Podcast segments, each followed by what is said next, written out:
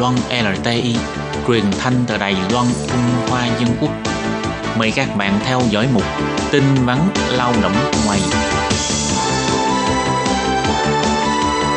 Khiết Nhi và Thúy Anh xin chào các bạn. Các bạn thân mến, các bạn đang đón nghe chuyên mục tin vắn lao động.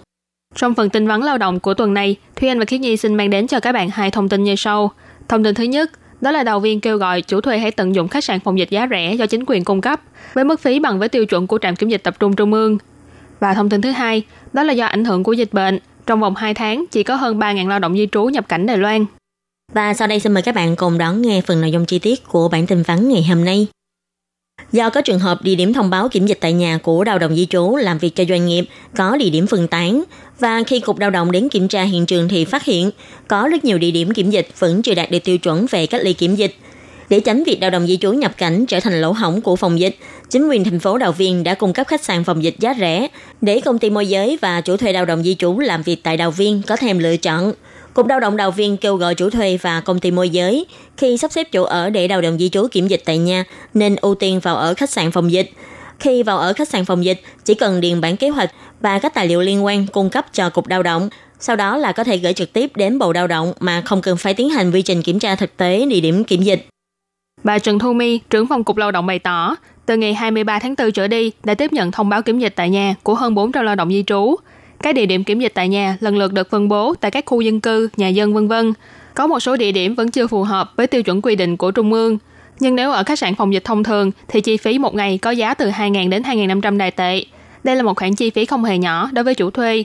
Vì thế đã cùng thảo luận với Cục Truyền bá Du lịch và các doanh nghiệp khách sạn nhà nghỉ để thỏa thuận hợp tác với các khách sạn phòng dịch giá rẻ, lấy mức thu 1.500 đài tệ một ngày, tương đương với chi phí tiêu chuẩn của trạm kiểm dịch tập trung do Trung tâm Chỉ đạo Phòng chống dịch bệnh Trung ương quy định. Có tất cả là 5 cứ điểm với 280 phòng để cách ly phòng dịch. Nếu chủ thuê và công ty môi giới có nhu cầu cần tìm khách sạn phòng dịch, có thể liên hệ với ông Diệp Minh Triết và cô Giang Lệ Vân thuộc phòng sự vụ lao động di trú của Cục Lao động theo số điện thoại 03 339 2551 hay số 03 332 2101. Số máy lẻ là 6821 cho đến 6824.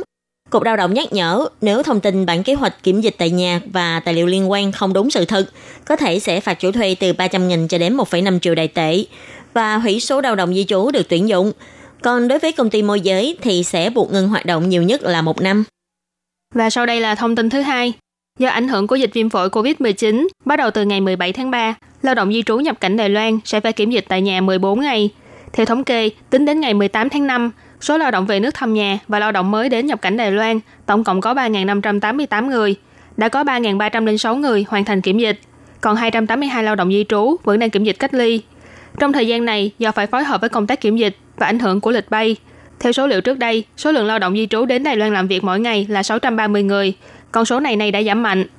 Ông Tiết Giám Trung, Tổ trưởng Tổ quản lý sức lao động đa quốc gia thuộc Sở Phát triển Nguồn Nhân lực trực thuộc Bộ Lao động cho hay, để giảm thiểu việc lao động di trú xuất nhập cảnh, Bộ Lao động khuyến khích chủ thuê hãy ưu tiên việc tiếp tục ký tiếp hợp đồng lao động với lao động di trú đã mãn hạn hợp đồng. Cũng động viên những chủ thuê có nhu cầu tuyển dụng lao động di trú mới thì có thể chọn phương án tiếp nhận tuyển dụng lao động di trú đã ở Đài Loan từ ngày 17 tháng 3 cho đến ngày 17 tháng 6, những lao động di trú đã hết hạn giấy phép lao động do ảnh hưởng bởi các chuyến bay không thể xuất cảnh về nước như thời hạn. Nhưng chưa làm thủ tục ký tiếp hợp đồng hoặc chuyển đổi chủ thuê, thì Bộ Lao động đã đồng ý để chủ thuê cũ đề xuất ký hợp đồng tuyển dụng ngắn hạn từ 3 tháng cho đến 6 tháng, để lao động di trú có thể ở lại Đài Loan làm việc hợp pháp trong thời gian này. Trung tâm chỉ đạo phòng chống dịch bệnh Trung ương ngày 8 tháng 5 bày tỏ, do tình hình dịch bệnh tại Đài Loan đã có phần thuyên giảm, để người dân và các ngành nghề trong nước có thể từng bước khôi phục lại như bình thường, khuyến khích người dân hãy cùng hưởng ứng phong trào nếp sống mới trong thời kỳ phòng chống dịch bệnh.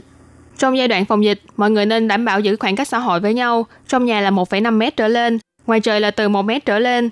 Nếu là cửa hàng hay quán ăn không thể giãn cách khoảng cách giữa các bàn ăn, thì phải sắp xếp chỗ ngồi so le hoặc lắp vách ngăn trên bàn ăn.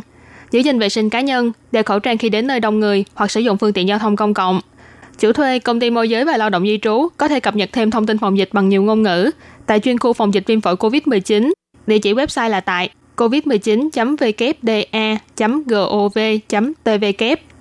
Và các bạn thân mến, bản tin vấn lao động của tuần này do Khí Nhi và Thúy Anh thực hiện cũng xin tạm khép lại tại đây. Cảm